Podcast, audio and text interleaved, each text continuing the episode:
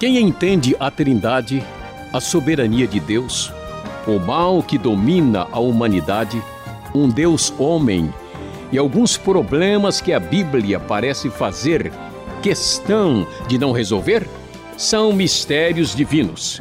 Conversando com Luiz Saião, nós vamos tentar compreender melhor algumas coisas que parecem simplesmente não ter solução.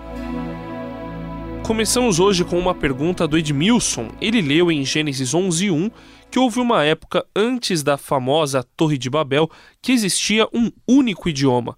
O que se sabe sobre esse idioma?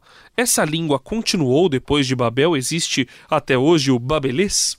Bom, André, se nós temos o babelês, essa é uma questão difícil de responder. Se alguém pode identificar alguma língua hoje uh, com a antiga língua do período aí de Gênesis capítulo 11. O que a gente pode dizer é o seguinte: hoje a gente sabe muito bem é que no mundo nós temos aí perto de 7 mil línguas diferentes, né? E que essas línguas, quando a gente retrocede para o passado, elas vão caminhando na direção de um tronco comum.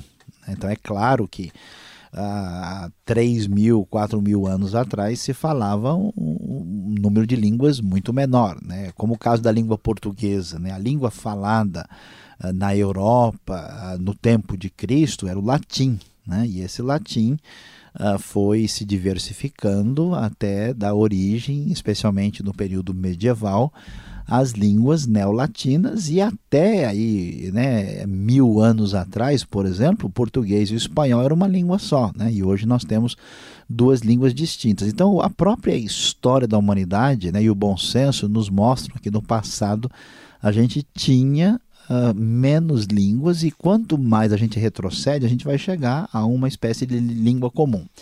Hoje, os linguistas sabem muito bem que houve um negócio que eles chamam de indo-europeu, né, que é a mãe aí das línguas da Europa. A gente tem uma outra língua chamada proto-semítico, que é a mãe de todas as línguas, como o árabe, o hebraico, né? Mas ninguém tem acesso, porque nós não temos nada escrito, né, nenhuma referência ao que seria aí uma espécie de língua mãe mais antiga de todas, né, que poderia aí ser talvez relacionada com o, o babelês, como vocês chamaram aí. Né? Então, uh, nós temos essa evidência, temos essa referência na escritura a esse tipo de, de realidade, mas nós não temos nenhum documento antigo humano que nos permita dizer, olha, achamos o registro de uma língua antiga, matriz original das línguas que falamos hoje.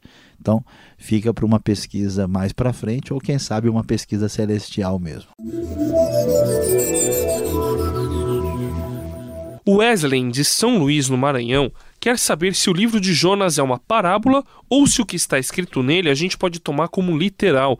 Se é literal, como fica a questão da tempestade e o fato de ele ter sido engolido pelo grande peixe, sobrevivido, se arrependido, orado no interior do peixe até ser cuspido para fora? Isso tudo não é fantasioso demais? André, a história de Jonas realmente ela mexe com a gente, né? Ela é pelo menos assim extraordinária quando lemos o que acontece ali. E, de fato, entre os estudiosos da Bíblia, existem pessoas que dão sugestões diferentes para a história de Jonas. Então, aquilo que o Wesley está perguntando aí, Uh, na verdade, é uma questão discutida há muito tempo. Alguns estudiosos, exatamente por estes motivos que ele apresentou, chegaram a sugerir que Jonas é uma parábola ou pelo menos alguma coisa parecida. A ideia é que a história não teria sido literal. Como é que a gente lida com essa questão?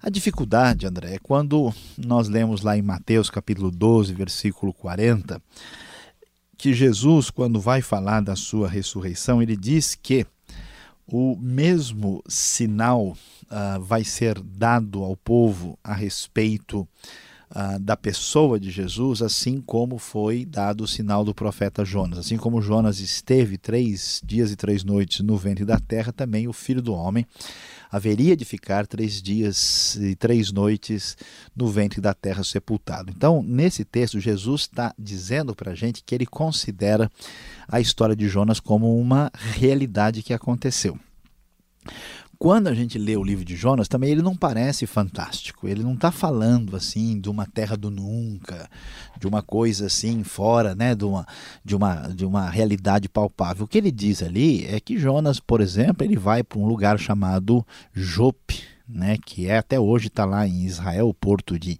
Iafo, né, uh, que ele vai para uma uh, região chamada Tarsis, que era um nome utilizado na antiguidade para se referir a, a, regiões costeiras do Mediterrâneo. Ele vai falar para Nínive. As referências são muito objetivas. Ah, os marinheiros eh, que estão com ele no navio são bastante fáceis de serem reconhecidos como adoradores de Baal da região ali tanto da Fenícia como da região norte e central de Israel. Então assim, o livro uh, tem muita coisa assim pertinente à realidade muito objetiva e concreta. Agora tem essa realidade, né? Mas como é que a gente entende a realidade? Ah, o peixe engoliu Jonas, ele foi para a barriga do peixe, o peixe vomitou, ele fez oração na barriga. Aí a gente entra com aquela discussão, né? A Bíblia está cheia de histórias que vão além daquilo que é considerado comum para as pessoas. E aí, se a pessoa entende que Deus interferiu na história humana e fez uh, algo diferente, extraordinário, fora do comum, aí a gente entende aquilo como plausível e aceitável. Agora, se a pessoa não aceita essa ideia, ele não vai conseguir acreditar que Deus abriu o mar vermelho, não acredita que Jesus ressuscitou pessoas, ele não acredita que Eliseu fez flutuar machado, ele não vai acreditar que Elias desceu, fez descer fogo do céu, porque é um pressuposto, uma pressuposição da pessoa. Mas sendo bem objetivo e claro, André, veja só, é muito mais fácil acreditar que Jonas foi engolido por um peixe e não morreu, que Deus o preservou, do que acreditar que Deus, por exemplo, criou o mundo, o universo. É muito mais difícil criar o um mundo e criar o um universo, coisa que a maioria das pessoas acredita, do que acreditar que, depois de tudo criado, Deus conseguiu deixar um indivíduo algumas horas vivo na barriga de um peixe ou pelo menos de um animal marinho grande ali no Mediterrâneo. Por isso, na minha opinião, faz mais sentido fechar com a história de Jonas como sendo uma realidade que aconteceu.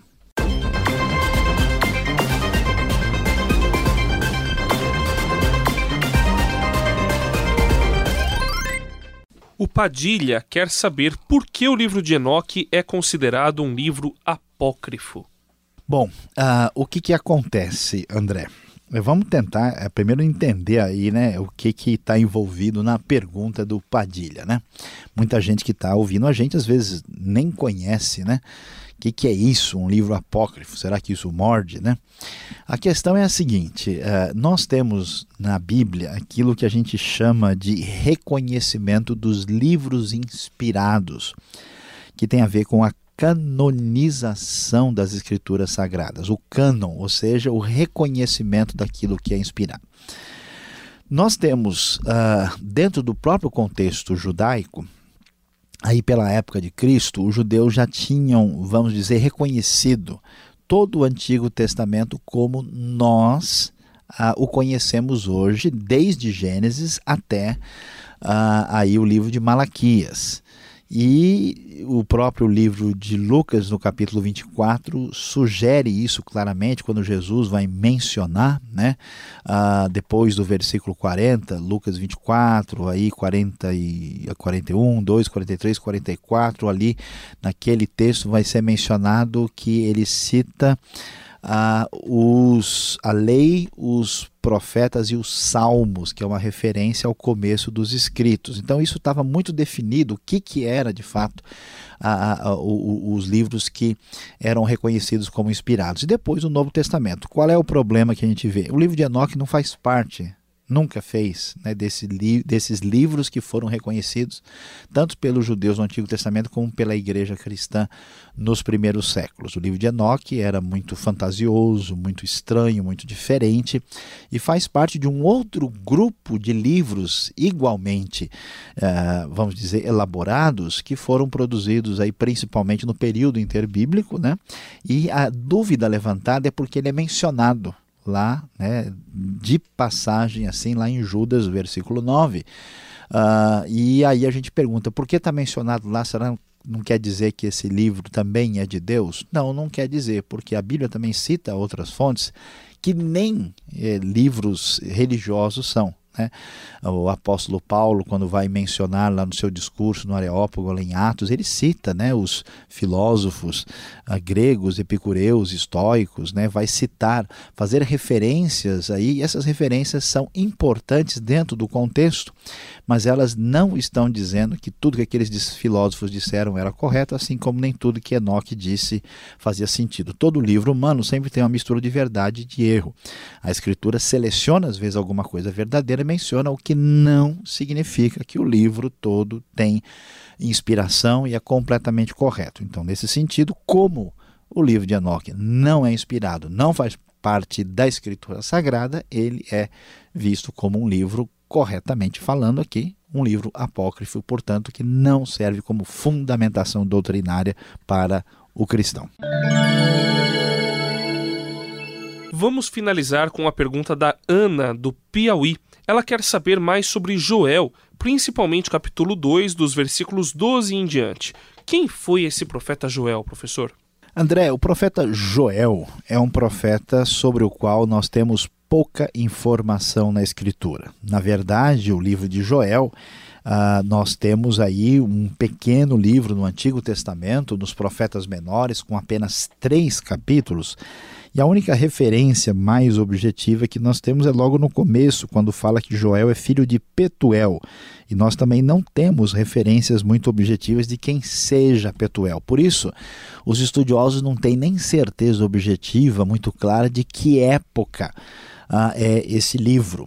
Como o contexto do livro sugere que aquilo que está acontecendo tem a ver com a realidade de Judá, né? por exemplo, é mesmo você citou o capítulo 2, verso 12 em diante, nós vamos ver referências aí no verso 15, por exemplo, toquem a trombeta em Sião, Sião uma referência mais objetiva a Jerusalém, como trata-se de um profeta do Reino do Sul, ah, parece que o, que o livro foi escrito aí num contexto ah, aí por volta, talvez, do século VII, VI, quem sabe até mais para frente, no próprio Reino do Sul, em Judá.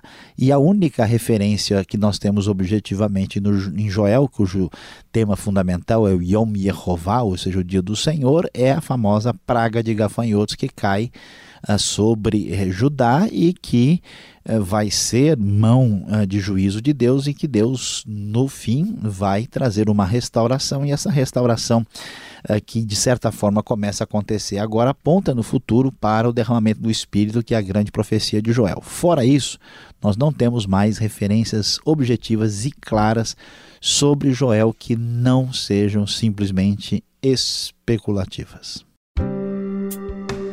Este foi o programa Conversando com Luiz Saião. Produção e apresentação André Castilho e Luiz Saião. Locução Beltrão. Realização Transmundial. Envie você também suas perguntas para conversando@transmundial.com.br ou escreva para a Caixa Postal 18113, CEP 04626-970 São Paulo, capital. E até o próximo programa.